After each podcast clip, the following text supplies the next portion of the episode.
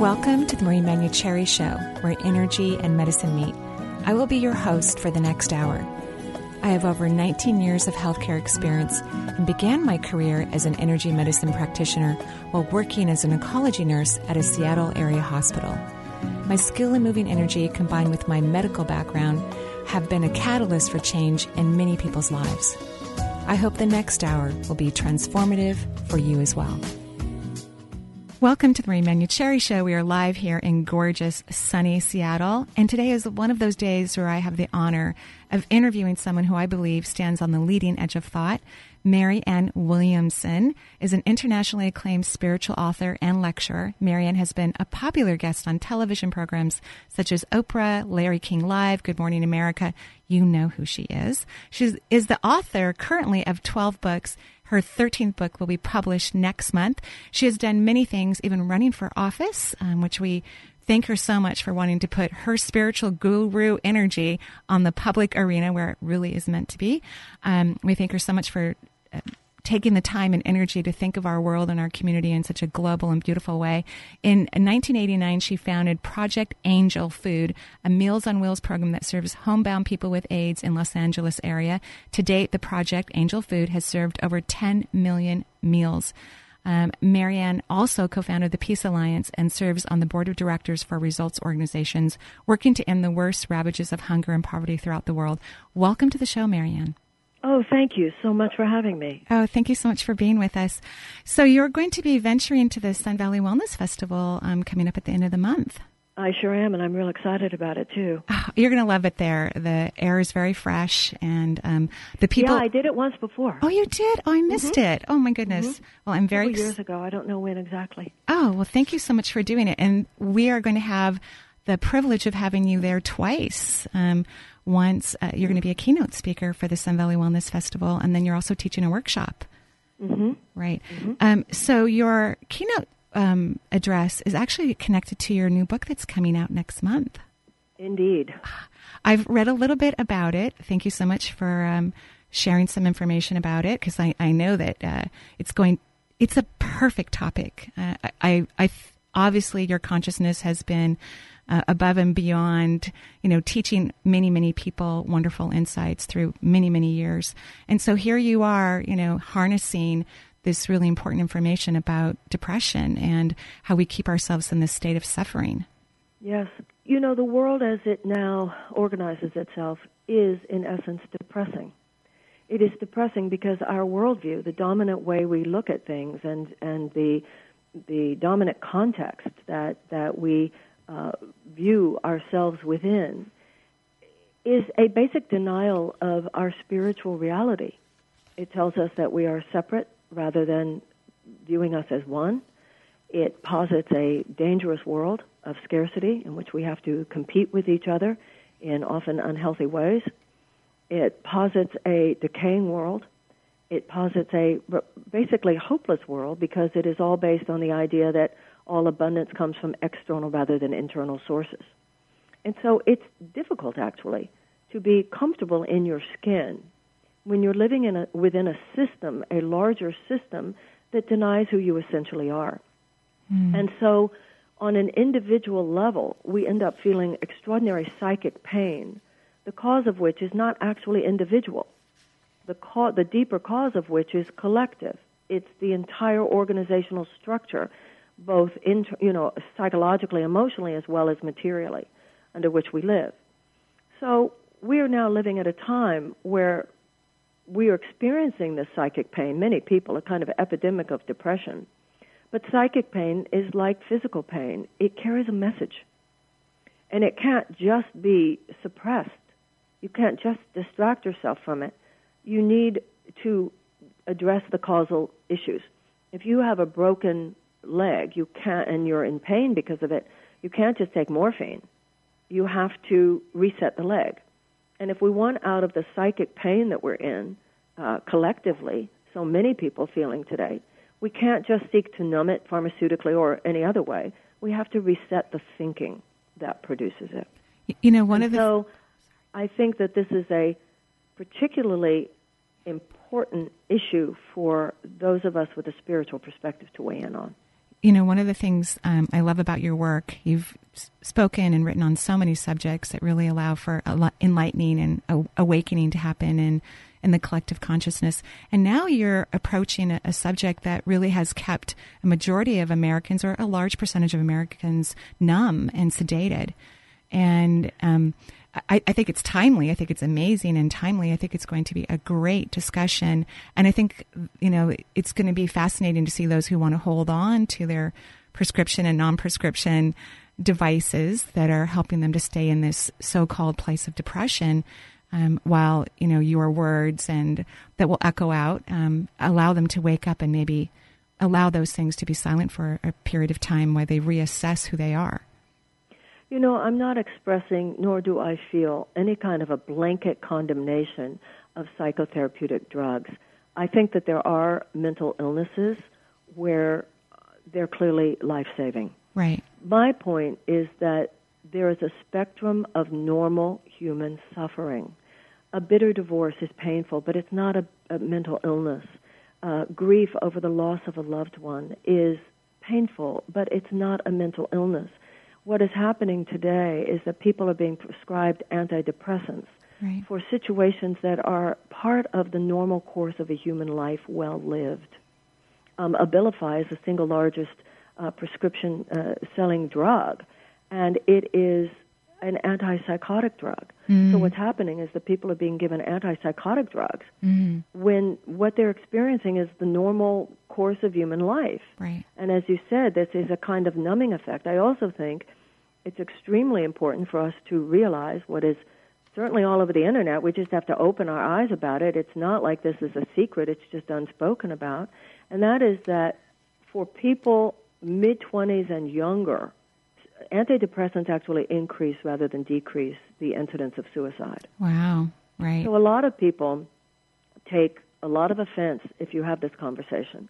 And they say that people, you know, first of all, they say we're making light of mental illness. No one here is making light of mental illness, but neither should we pathologize normal human suffering. Right. And what's happening is that the idea that some people need medication or they would be suicidal, I think it's time to have a very serious conversation about the studies that are now questioning this and talking about how, as I said before, particularly in the minds of young people, the use of antidepressants does increase suicidal ideation. Right. Well, because most antidepressants don't actually work very well. And that's why physicians have to layer them with other drugs.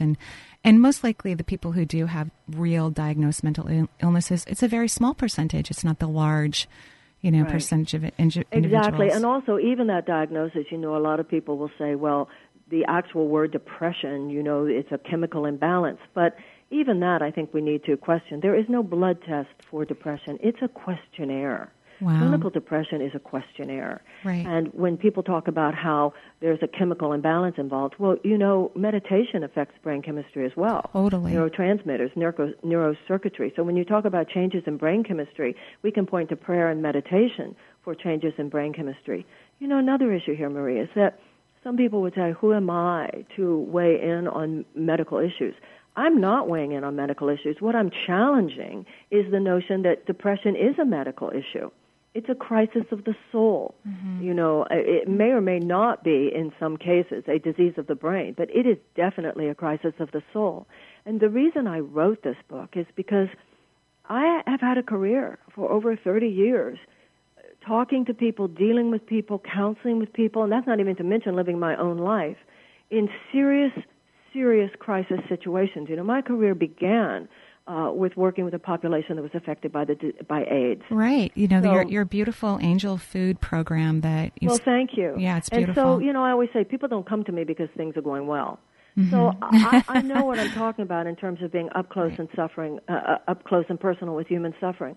But what has happened over the last few decades, the last few years, is that I meet people, particularly young people, particularly young women, and this is why I felt so strongly about writing this book, who are going through, first of all, can we just talk about the fact they're going through their 20s? The 20s are hard. It's a difficult decade. My 20s were awful. Whose aren't? You have to find yourself. There are many challenges becoming a grown-up, but it's not a mental illness.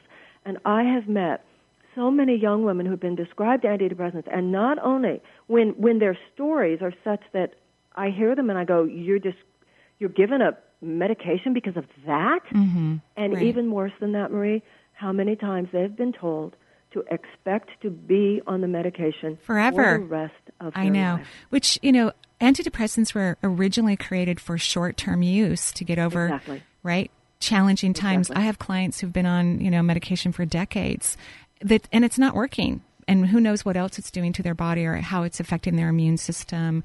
And I want to say here, I think it's important that for anybody listening, I'm sure you're not also saying that anybody who's been on any prescription for a long time should just go throw it in the wastebasket. Right. Because how you get off things, you know, that itself, it must be under the advice of, you know, professionals, you know, absolutely. Yeah. You know, just get off.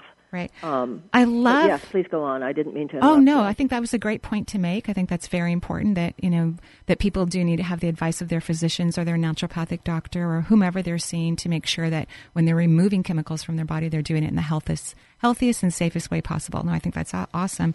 I love the title of your book, Tears to Triumph, The Spiritual Journey from Suffering to Enlightenment. How excited were you about writing this book? I ran for Congress in 2014. I know. I love your love for politics, and I'm hoping, thank you. What a gallant effort. And I'm hoping that if the consciousness of the human race, can, as it will continue, but if it starts to emerge again in some lovely fashion, that you would reconsider and find another beautiful political space if you want to. Thank you very much, but I don't see that happening right now, actually. But what happened for me was that when the election was over, I was being interviewed by Maria Shriver for her website, and she asked me, after I had lost the election, she said, "Are you sad?" And I said, "No." And she said, "You're not a little bit sad?" And I said, "No, you know, you don't go into a situation like this knowing you're going to win. Somebody's going to win. Somebody's going to lose." And I could see the positive of it and blah, blah, blah. And she said, "Well, I had a cousin who ran and didn't win, and he was really depressed for a long time. You're not even a little sad?" And I said, "No, I just didn't feel it." Well, about 2 days later, I was sitting in my apartment, and I felt a huge black wave coming towards me. Wow. And I knew exactly what it was. And I had clearly been in shock, you know. And I had been in that place, that dark, dark place that began that day, once before in my life. Wow. And I went through that with all the spiritual tools at my command, and it lasted for 30 days, something profoundly intense, for 3 months, still intense, no sleep, and really a very deep thing. But then after about 3 months, I began to feel life would continue. And then it took another 6 months before really I had moved through this. So I wrote this book from a place of wanting to share what I saw as the spiritual significance of a period of depression and the spiritual tools that I feel take us back to happiness. So excited about writing it, I wouldn't say, but really from my heart wanting to write it because I know the pain of deep, deep sadness and depression, and that's where I was writing it from. I love that Maria Shriver was a catalyst, you know, especially with her history of being in the political arena and her family. She knew what you could or most likely would be feeling and didn't let you off the hook, which I think was amazing. You know, your consciousness, your souls were having a beautiful conversation in your super being awareness that brought you to this place that I'm sure the grief affected many areas of your life that I'm sure was very healthy for you, you know, in the end. Well, you're absolutely correct. You know, ultimately very healthy because, you know, a lot of the things that you know, sometimes people say, well, somebody needs to be on medication because they're crying all the time and they're not sleeping. The way I feel is if you have 45 tears to cry, crying 17 is not enough. And sometimes when we don't sleep and we don't eat, it's even those sleepless nights. I remember a period during that time that lasted for months. Sleep didn't even occur to me I could sleep. I just wasn't going to sleep. And the answer was not to take sleeping pills either. Right. The answer was to have to face the demons that were coming out at night that you couldn't shoo away at night. Now, I don't say this glibly because I have a life. Right, a busy one. A busy life. You have a busy life. Well, yes, but I don't have a 9 to 5 where I must get up the next morning and get to work at 8 o'clock. No, so I don't say this glibly. So I'm not saying people should just be okay with sleepless nights, but if their life can accommodate a period of deep depression, I think the point is that grief, that the psyche has an immune system just like the physical body does. Mm. If you're in a car accident and your body is very bruised, you simply know that you are going to have to be very gentle with your body for a while because it's bruised and it needs time to heal. And I think the same is true with grief and sadness. And what we do in our society today is we throw a pink, yellow, happy face on everything. Be happy, be happy. You know, ridiculous things like, your mother died 2 months ago. Aren't you over it yet? Right. Whereas there were times when there was much more on this planet where people had much more of a sensitivity and much more permission given to people who were going through difficult times. Mm-hmm. And I think that's part of the problem. We need to make room for our sadness. Mm. We need to not squander these hours. They are part of a season of life. A period of deep sadness is one of the seasons of life. Mm. And we need to honor it. And that's what I wanted to talk about in this book. Where do you put sadness? Where do you put it in your life? What's the context for sadness, and where do you fit within that? And then you start paving the road to happiness, because the hope is that you will be a better person because of this. Mm. Life will be better for your having gone through this, because some of the things we see during those dark nights of the soul are deep things about ourselves. You know, when I ran for office and lost, I had a lot of forgiveness to do of myself and of others.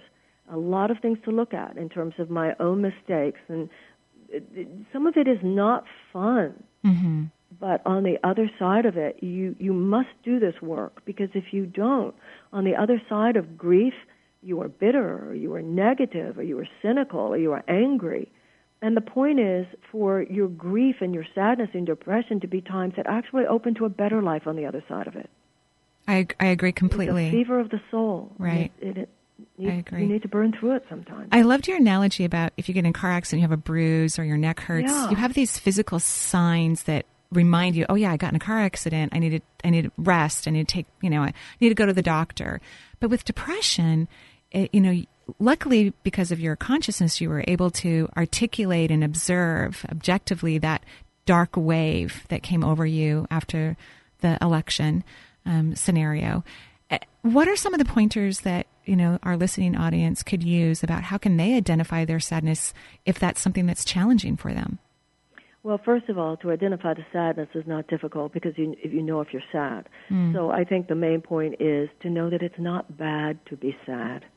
Even the happiest life, until we're enlightened masters, even the happiest life has sad days. We don't win in worldly terms all the time. Mm-hmm. Heartache happens. Relationships don't work out. People die. We lose our jobs. Economic stress. We can't live from a place of I will only be happy if circumstances are a certain way. So you develop a musculature for happiness, and if you develop that musculature, which really amounts to a deep decision to be happy, then when you're not, you still have the musculature that will help you get back there. Mm. One of the things I talk about in the book, I talk about Buddha, I talk about Moses, and I talk about Jesus. Yeah, I love it. How the foundational stories in all three cases, suffering is at the core. Buddha's path to enlightenment began when he saw suffering for the first time, suffering, age, and disease. Moses spoke his whole mission had to do with delivering the Jews, delivering the Israelites from their suffering as slaves in Egypt, and to lead them through a period of great suffering when they wandered in the desert. And, of course, Jesus, his suffering on the cross, is the core of the message. The point is that in all three cases, that's just the first half of the story. So Buddha saw suffering. That led him to a search for enlightenment, which culminated with his enlightenment and transcendence of suffering under the Bodhi tree. Moses led people out of suffering, through suffering, to the promised land. And Jesus, of course, his suffering on the cross was followed by the resurrection. So the great religious stories are coded messages that tell us where suffering comes from, what suffering means, and how to transcend it through the power of God, through the love of God, and through the expression of God's love, infinite compassion, being the people he would have us be. And that's what we can do during times of deep suffering. And it's painful to take a deep look. Where was I off? Where do I need to forgive myself? Where do I need to forgive others? What can I learn from this? You know, sometimes the pain of a depressed period is the things we don't want to look at in ourselves. Right. Even if someone died, and our pain is, I remember when my sister died. Oh, I'm very sorry, by the way. Thank you. And she was a young woman. She was 44. Wow. And I remember at the time feeling that my deepest grief, in terms of my own experience of her death, was not that I hadn't known her longer, but that I hadn't known her better. Wow. That I hadn't gone more deeply. I remember at my sister's deathbed, my brother and I were sitting with her. It was like a couple of days before she died. Wow. And I had this overwhelming realization that my brother and my sister and I had been siblings, and that we hadn't sucked the juice out of that experience. Wow. And I remember, and I thought at that moment, if I had said to my sister, if I called my sister 3 years before and said, why don't you and Peter and I go to dinner? She'd go, why? I have kids, Mary, and I don't have time to go to dinner with you guys. Do you know what I'm saying? Right. We were all busy. We had kids. We were living our lives. And at her death, I realized, what were we missed out. We missed out. You know, we're taught in this world to, go for the job, go for the money, go for the whatever. But so much that's right in front of us. Mm-hmm. And sometimes you don't realize it and appreciate it till it's gone. And I remember I'm crying. I'm overwhelmed by this. I say it. My brother nodded his head. He clearly got what I was saying.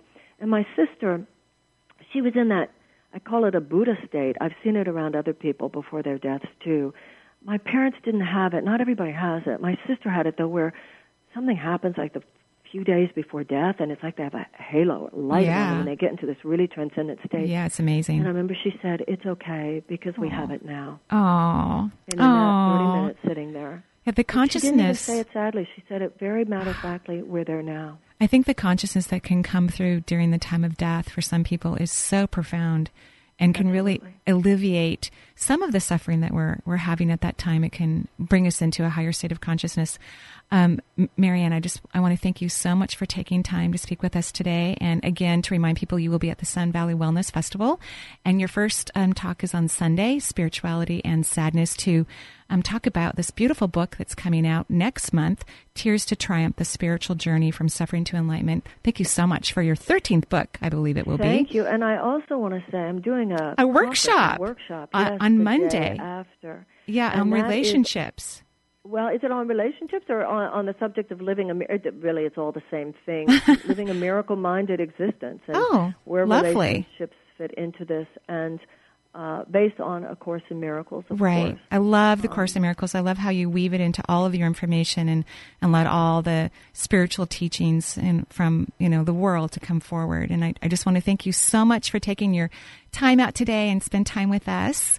Before you get very busy in New York. What you do. Thank you. And hopefully I'll see you in Sun Valley. Have a beautiful day. Thank you. Bye-bye. And we will take a break here on Marie Manuchehri Show. We'll be right back.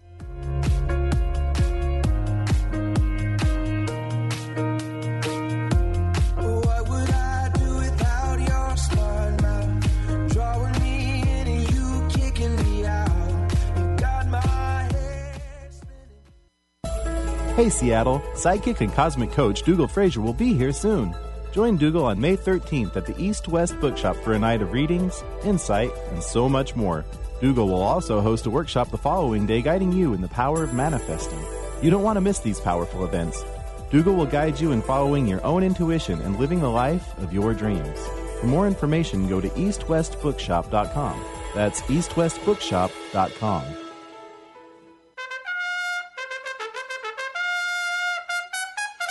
Need to trip into a new reality? Come with me to Spain this September 18th through the 23rd and ignite your connection to spirit. For more information, visit energyintuitive.com.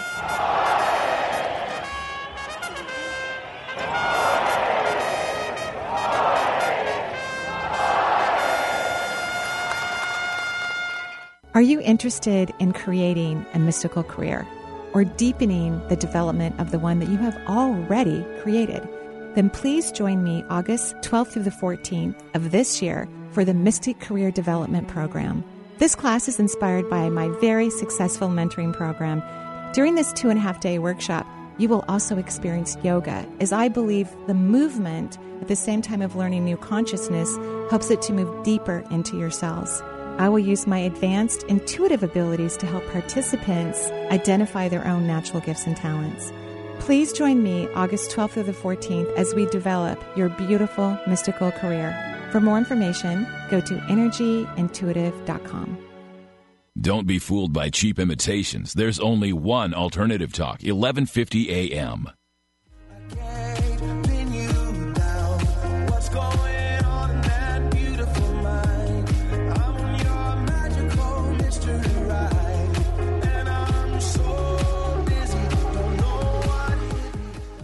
Great, and welcome back to the Marie Manuchehri Show. We're just, again, blessed that Marianne Williamson was able to take time out of her busy schedule and let us interview her prior to her lovely time in Sun Valley, Idaho, which I will be there as well. I will be teaching a workshop on Friday, May 27th, on the power of vibration. We're in a really great transformational place here on the Earth Realm where you can truly create and manifest what you really want in your life.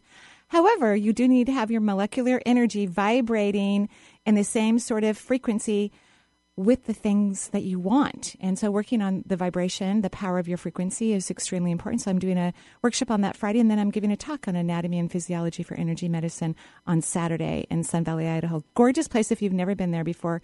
There's 3 keynote speakers. The main keynote speaker is Jewel. She'll be there. Yeah. Artist, Friday. Musician, producer. Yeah. I guess she has like an incredible story. She does, actually. She's from near my hometown in Alaska to begin with. Yeah, from Homer, Alaska. That's right. You mentioned that once before. Otz Kilcher was her father, and who's still a musician too and traveling. Oh, wow. So it was good to interview actually him on the Dr. Pat Show, who is still on. Oh, wow. That was about 8 years ago. Wow. Great interview. And it was cool to touch base and funny. A few years even after that, she came back by the studios and did a release for one of her latest CDs. Wow. And I met her in the hallway, and I'm like, hey, it's just a pleasure to meet you real fast.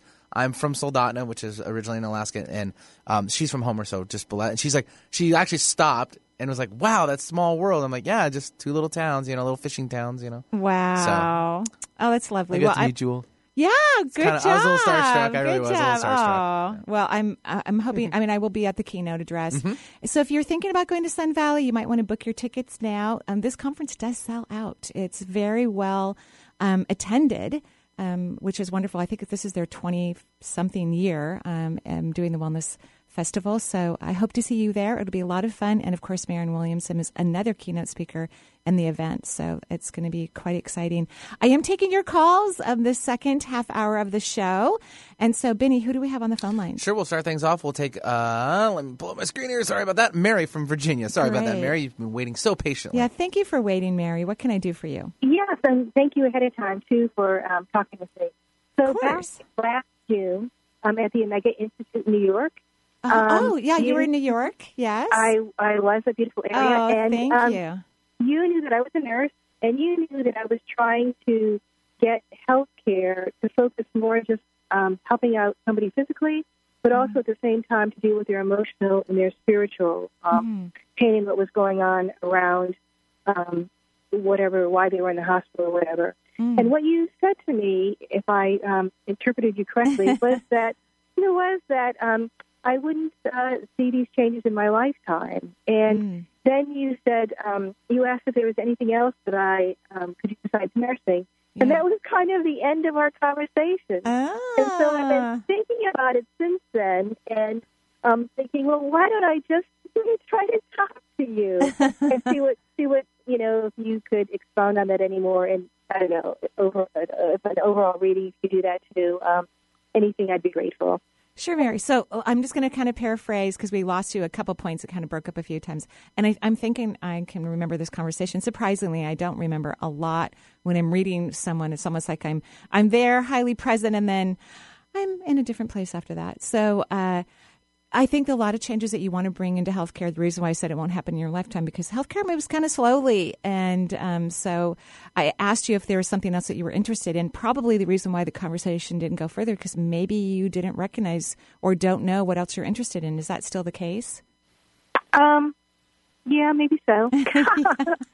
Have you ever thought of working out on your own? I mean, I think nursing's a noble and amazing profession. I still miss many aspects of nursing. If we had some IV catheters, I'd practice on Benny today. Great. Thanks. Put an IV in, run some I would totally. Lactate ringers and just see how his veins are perfusing. I think that would be really fun. I love doing stuff like that. But Benny, I haven't put an IV in for like 2 decades. So. I still trust you. Oh, that's very kind. Thank you. That's very kind.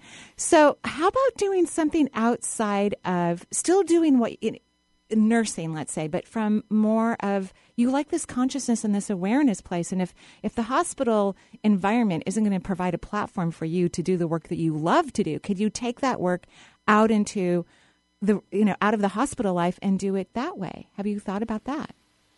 I have a girlfriend of mine who's a family practice doc. She and I both, after somebody died, helped wash the person's body and did a ceremony to sort of to help with family members, and thought, again, just what a sacred time this is, and how in our society today we don't really do anything like that. It's so cold after somebody dies. And again, looking at people's spiritual and emotional situation where they're at, not just the physical part.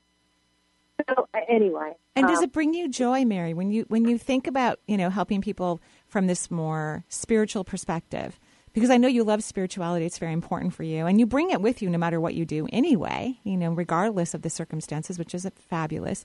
But does it bring you joy? Do you feel, when you... You know what? It does bring me joy. And When I mention it to patients, that they're to say things like, yes, this is important to them. And, So here's what I think you need. Here would be my suggestion. You need to work on the fear that you have about stepping out and your own independence in your own magnificence, and allowing yourself to work in the authentic awareness of who you are. You need to work on that fear piece. So I'm going to make a suggestion. This comes from Marilyn Jenett. She wrote a fabulous book, Feel Free to Prosper. I interviewed her. It's on the podcast. So you can always go through the podcast and find that interview.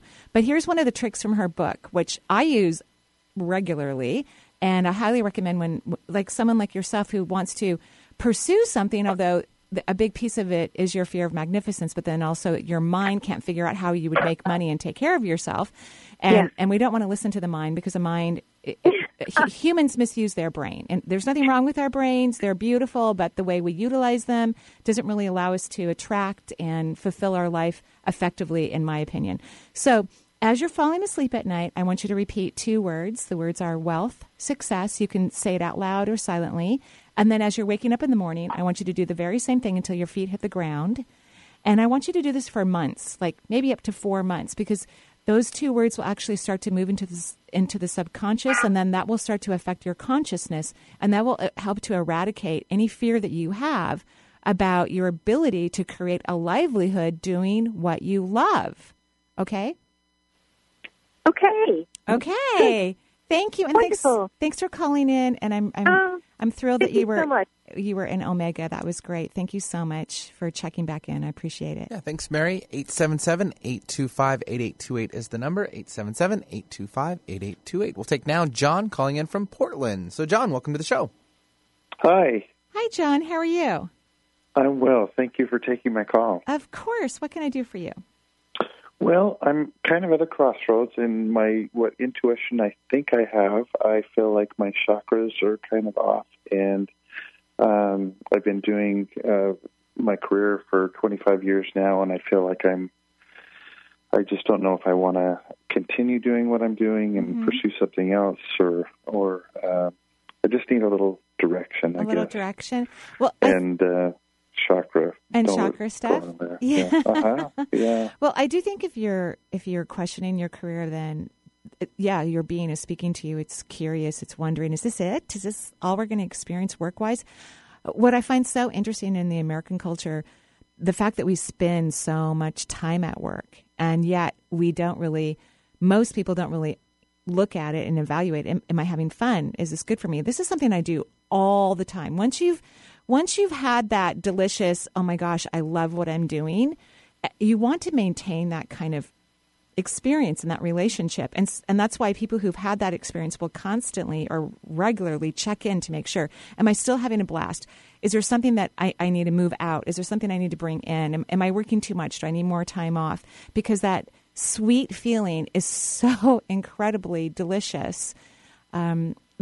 So I think the answer is that, yeah, you do want something else. That's how I feel. And you run your energy kind of low. At least during our conversation, you're running your energy kind of low. And typically when people get close to me or they're about to listen to my voice, their energy actually heightens somewhat because my molecular energy kind of allows for that. So I would say you run your energy low even beside this conversation. So what do you do to get your molecular energy vibrating at a high frequency so that you can identify more of those things that would bring happiness to you, or even get clarity about what is not bringing happiness to you? Right. Yeah. That's really intuitive. I hope I'm not bringing you down. Oh gosh, no. And you know, your comment just really gave me an insight to how kind you are and considerate. Perhaps worrying too much about other people. Everyone's responsible for their own energy system. I appreciate the comment, by the way, but just it lets me know that how your concern might be going outward more in your life than internally. So mm-hmm. What do you do to help your energy run at a high frequency? Well, actually, I am on a vacation just on my own. I just flew into Phoenix last night, and I'm going up to Sedona. Oh, nice. To kind of get some... revitalization, I guess. So I'm kind of taking a break from things and trying to find out how to get my groove back, I guess. So, I like that. Kind of like the movie, how Stella got her groove back. I love it. Yeah. So right. When you're out hiking in the Arizona desert, hanging out in beautiful Sedona, I want you to focus on anything. I want you to really be mindful of anything that kind of jumps your energy. It's almost like when a car battery's been dead for a while and then we put the cables on it and it starts to hum and then it ignites, the engine turns on. I want you to pay attention every time you can feel a fluctuation in your own energy system, which may start kind of visual for you. You may maybe see some form of nature or a beautiful animal or, a beautiful stream, and you might feel happy about it or feel inspired. I want you to pay attention to all of those moments. And every time one of those happens, I want you to let it get bigger. Like stay in that moment as much as you can, like 5 minutes or longer, so that you can start to calibrate your energy system, because your energy system needs to be reminded of what happiness feels like and what joy feels like. And do you know what I mean? I do, yeah. Okay. And just a quick overview on your chakras. You have some leaking going on from the crown, the throat, and the root. So when you're in Sedona, please do your very best to ground very deeply into that area and allow the energy to come up through the root chakra into your body. It'll start stimulating things very quickly for you and very rapidly. I think this is going to be a great trip. I think it was a great idea, too. Okay, great. Well, thank you so much for your time. You're welcome. Have a beautiful vacation. Thank you. You're welcome. Thanks, John, very much for the call. Yeah, lovely. And so who do we have next? Yeah, 877-825-8828 is the number, 877-825-8828 if you'd like a reading with Marie. So we'll take Cameron now, calling in from Seattle. Hi, Cameron. Hey. What's up? Hi. How's it going? Good. How are you, Cameron? What can I do for you? I'm good. I was just looking for a general reading, just check in about my chakras and how they're doing, and anything you could tell me about my guides. Oh, sure. Guides. I love. Yeah, guides are great. You have a lot of guides right now. So I think your primary group is a number 9. So you have 9 guides that are with you all the time that you incarnated with. But right now you have like over 20, like I keep seeing 27. So you have a lot of guides around you right now, which means that things are actually happening quite significantly in your life, and that's why they're there to add extra support. The interesting thing is, though, that and you can disagree with anything I say, by the way, Cameron, is that you tend to be hard on yourself, and you don't give yourself a lot of accolades, especially when you, even when you have a great accomplishment. And so a lot of times you don't notice how rapidly you're changing or how good things are becoming, or there has been a significant shift. You don't recognize it. And do you think that's true for you as I'm speaking about this? Yes. Okay. Totally. Yeah, so, it's making me cry. Yes. Oh, so you need to knock that off. I want you. Okay. So here's how you're going to practice this. Even the things that you think are little and have absolutely no significance in your life from your perspective, which is, of course, not true. Everything is valuable. I want you to celebrate it. And I want you to do it intentionally. Maybe you'll go get yourself a special iced tea, you know, in the midday. Oh, I'm going to go give myself a special treat because I have grown so much and I'm learning so much and I'm really grateful for the courage that I have. Or maybe you'll go get some gelato or get a massage, go for a long walk. I want you to intentionally put meaning to these celebrations that you're going to start to do in your life to honor you, because that actually helps human beings recognize more of their super intelligence or their God consciousness, because creation is applauding and hugging and celebrating everyone all the time. So that's what I would love for you to do. Okay. Okay. I will. Okay. Sure. Thank you so much. You're welcome. Have a great day. Thanks for calling in. Short and sweet. Yeah. Right there. I love that. Yeah. Okay. Should we do one more before we take another break? Okay. We can do that. Right. Let's travel to lovely Honolulu, Hawaii. Yeah. I feel really good about that one. Maria, hello. Welcome to the show.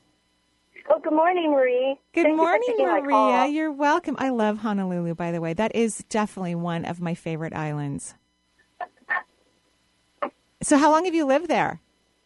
I've lived there for about 25 years. Oh, you lucky duck. You know what I loved about Honolulu the most? I was there for the holidays. I've been on I think, the rest of the Hawaiian Islands, maybe not the teeny tiny ones, but the main ones, is that there's a nightlife on Honolulu. So you can literally go shopping at 10 o'clock at night if you want to. You can go out to dinner at 11. You can, and it's so beautiful in the evening. You can just, So anyway, I'm a fan of your island. What can I do for you today? You're welcome. I'm just a bit concerned about my ultrasound results. Oh. When the doctor noticed some water in my pelvic region. Uh-huh. So I was wondering what's up with that. Okay, and when did you have the ultrasound? I had it yesterday and in January. Okay, so was there also fluid in January? Yes, Not a lot, but then they wanted to check. And this time, it doesn't seem like there's a tremendous amount. It's just that there still is. Uh-huh. So did it increase the fluid? They said, there is a slight increase, but then they didn't really give me the exact, Right. amount. Uh-huh. And have they scheduled any other test? I'm going to call back the doctor today. Yeah. And he was thinking about doing a CAT scan of my stuff. Yeah. So basically, here's what's happening. You have some inflammation going on. You have some fluid that you're spacing. It's not where it's supposed to be. This is what's happening. Right.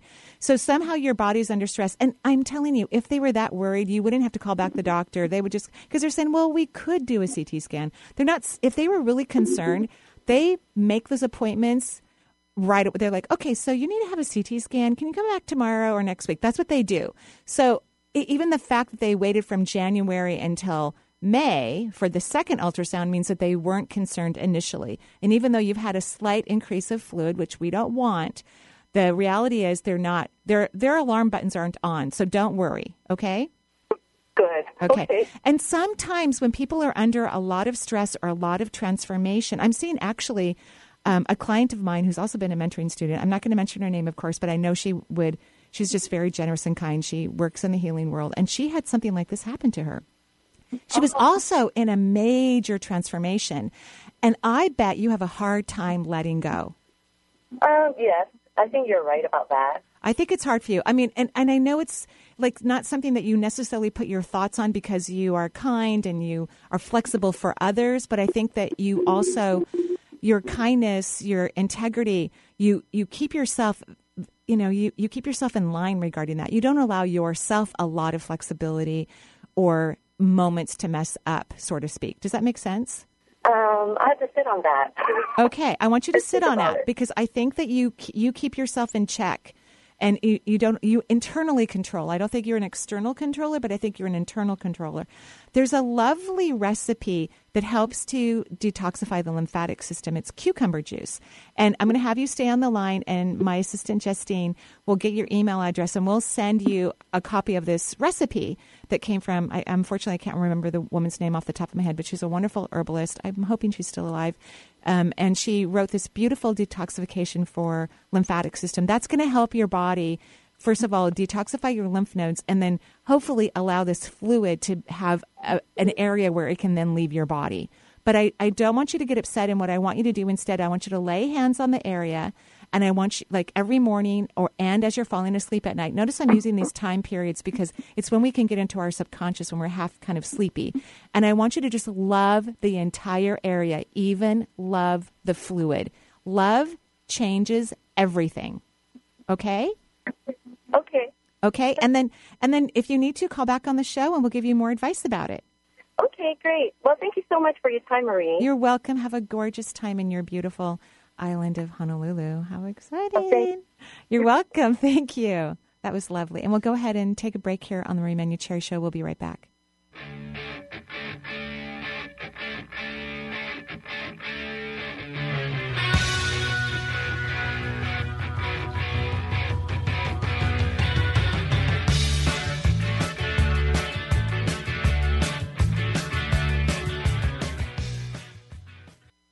In the pristine setting of Sun Valley, Idaho, May 27th through the 30th, the Sun Valley Wellness Festival features the top speakers, visionaries, and practitioners addressing diverse aspects in the fields of mind, body, spirit, and environmental wellness.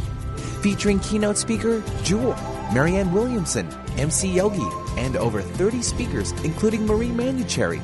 For more information, visit sunvalleywellness.com. That's sunvalleywellness.com.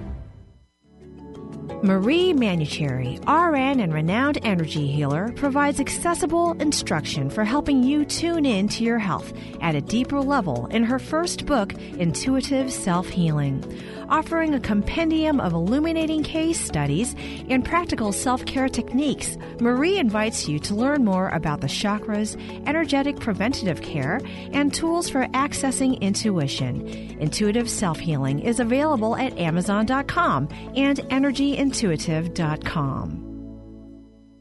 On Friday, enjoy Kelly Sullivan Walden, host of Dreams Unzipped. On Saturday, we welcome singer Toni Tennille of Captain and Tennille fame in the first half hour, who talks about her life as half of the famous duo. And in the second half hour, we greet Jenny Martin, who explains what it means to be a conscious capitalist in 2016. In hour number 2, medium Mark Anthony returns, and he will be taking your calls. Bringing you fascinating talk since 2007, we are Manson Mitchell, Friday and Saturday mornings at 10 on Alternative Talk, AM 1150.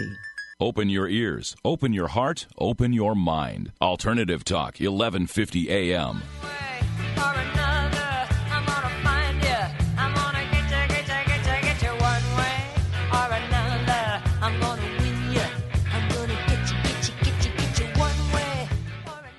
And welcome back to the Marie Manuchehri Show. We're live here in gorgeous Seattle. And all you need to do to find out where I'm teaching is go to energyintuitive.com. And you want to keep an eye on the events page because next year I'm going to be spending some time on the East Coast teaching the Mystic Career workshops, development workshops. So that should be really, really, really fun. And, of course, if you're contemplating Spain, we do have a little bit of room left. Justine and I are just thrilled because she's, of course, coordinating everything, which I so appreciate all the work that she does.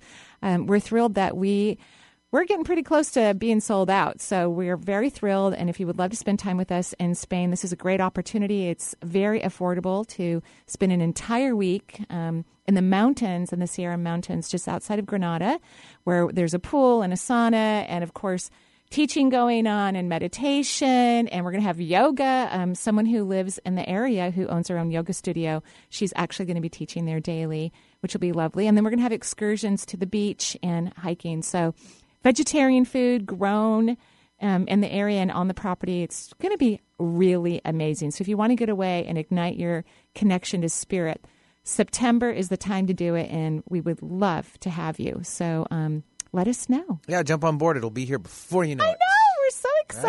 Right? I know. And then I'm going to go to Barcelona for a few days afterwards and chill, and then I'm going to fly to London and meet one of my girlfriends. We're going to visit museums and shop and go to Paris, and I'm very excited. The Barcelona trip, just in my head, I know, just going from like, I see and feel bulls. But I know that's not part of the activities. I know, yeah. But I just see that's you funny. And Justine, like, just doing your thing, running.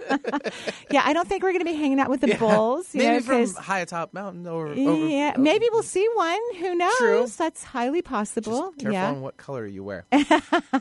Okay, we'll stay away from red when we're out there with the bulls, exactly. Benny. We will promise. And also, my apologies to Maria from Honolulu. Called back. I accidentally dropped you. My apologies. So we'll get you the information. If you call us back. Great. I'm sorry about that. Yes, thank you. That's lovely. Sue from North Idaho, welcome to the show. Great. Hello. Hi, Sue. How are you? I'm doing pretty well, thank you. Good. Have we met before? I don't believe we have. Okay, your voice just sounds familiar. So what can I do for you? I have wanted to meet my spiritual guide for a very, very long time.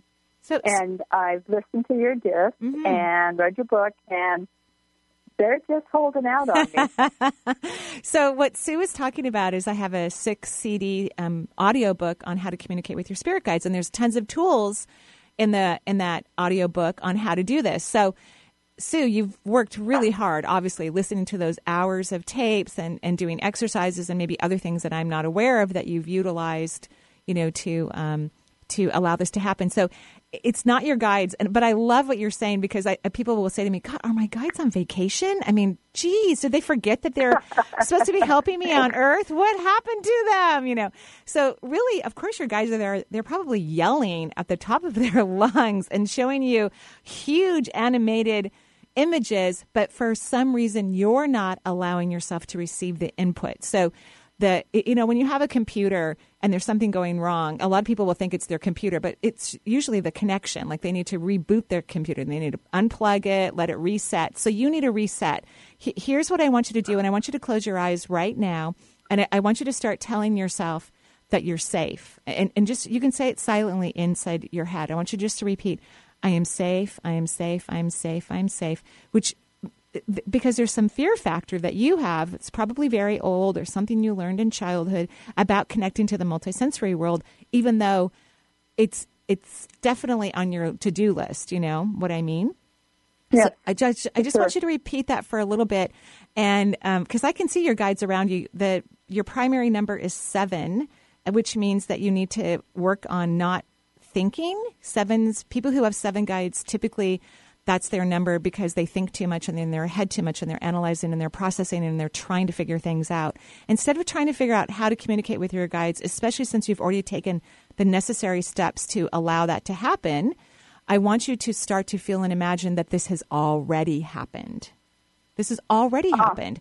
You don't need to figure it out. You don't need to do one more thing about it. You don't need to ask the cosmos again, or, you know, meditate at the perfect moment on the perfect day. You know what I'm talking about, at the perfect place. None of that needs to happen. You need to start to feel that it's already occurred, because that's what's going to create that connection for yourself. So every day, maybe twice a day, I want you to close your eyes and repeat silently for 2 to 3 minutes, I am safe, I am safe, I am safe. And then I want you to hold that feeling that you've already, you know, have allowed yourself to have a relationship with your spirit guides. It's already there. It's already happened. And you are thrilled and grateful. And then I want you to take note how many days it takes before you start to have impressions and audio experiences, auditory experience. I want you to take notes and let us know how it goes. Okay? Okay. Would that same fear prevent like an out-of-body experience too? Would it prevent an out-of-body experience? Yeah, that fear, whatever is that background fear. Do you have out-of-body experiences? No, but I've always wanted to. Oh, yeah. I've worked on that too, but it's never happened. Yeah, the fear is, you have a very strong fear about mysticism and about allowing yourself to have multisensory experiences, even though it's, you want it. But something has triggered your emotional body that could be from childhood or a previous lifetime where you're not allowing it to happen. Your cells literally lock down and go, we know she wants this, but she's actually scared of this, so we're not going to let it happen. So now we're sending a new message to your cells that's going to take over the old message. So the answer to your question would be yes. Anything multisensory that you want to have is not happening because inside yourselves, there's this fear coding going on. And now we want to release that coding so you can have a multisensory experience. Perfect. Okay, great. Okay. Thank you. Have a beautiful day in Idaho. Oh, thank you so much. You're welcome. Thanks for calling us. That should do it for today. Oh, I know. We can't go back to the phone lines because we just don't have enough time, and we are very sorry for that. Thank you, everyone. Thank you again to Marianne Williamson for taking gracious time out of her very busy schedule to talk with us. Thank you, everyone, for listening to the show, calling in. You can go to Facebook, Marie Manuchehri, and get information if you want to about events or classes or anything else that you need. Thank you, Benny, too, for all your work. Joyful blessings, everyone. Bye-bye.